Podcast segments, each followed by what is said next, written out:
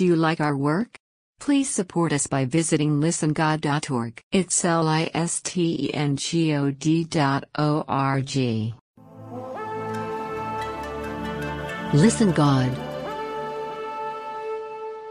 अध्याय वन मुझ प्राचीन की ओर से उस चुनी हुई श्रीमती और उसके लड़के बालों के नाम जिनसे मैं उस सच्चाई के कारण सत्य प्रेम रखता हूँ, जहाँ हम स्थिर रहती है, और सर्वदा हमारे साथ अटल रहेगी टू और केवल मैं ही नहीं, वरन वह सब भी प्रेम रखते हैं, जो सच्चाई को जानते हैं।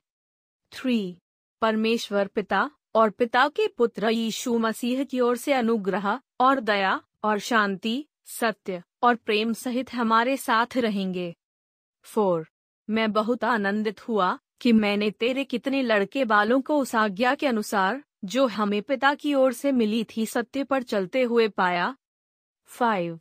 अब हे श्रीमती, मैं तुझे कोई नई आज्ञा नहीं, पर वही जो आरंभ से हमारे पास है, लिखता हूँ।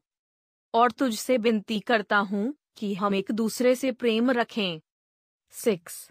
और प्रेम यह है कि हम उसकी आज्ञाओं के अनुसार चलें, यह वही आज्ञा है, जो तुमने आरंभ से सुनी है और तुम्हें इस पर चलना भी चाहिए। सेवन। क्योंकि बहुत से ऐसे भरमाने वाले जगत में निकल आए हैं जो यह नहीं मानते कि यीशु मसीह शरीर में होकर आया, भरमाने वाला और मसीह का विरोधी यही है। एट, अपने विषय में चौकस रहो कि जो परिश्रम हमने किया है, उसको तुम न बिगाड़ो, वरन उसका पूरा प्रतिफल पाओ।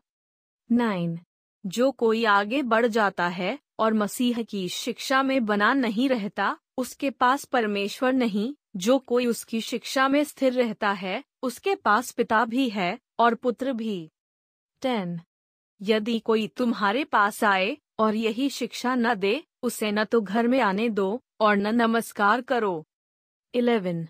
क्योंकि जो कोई ऐसे जन को नमस्कार करता है, वह उसके बुरे कामों में साझी होता है। ट्वेल्व।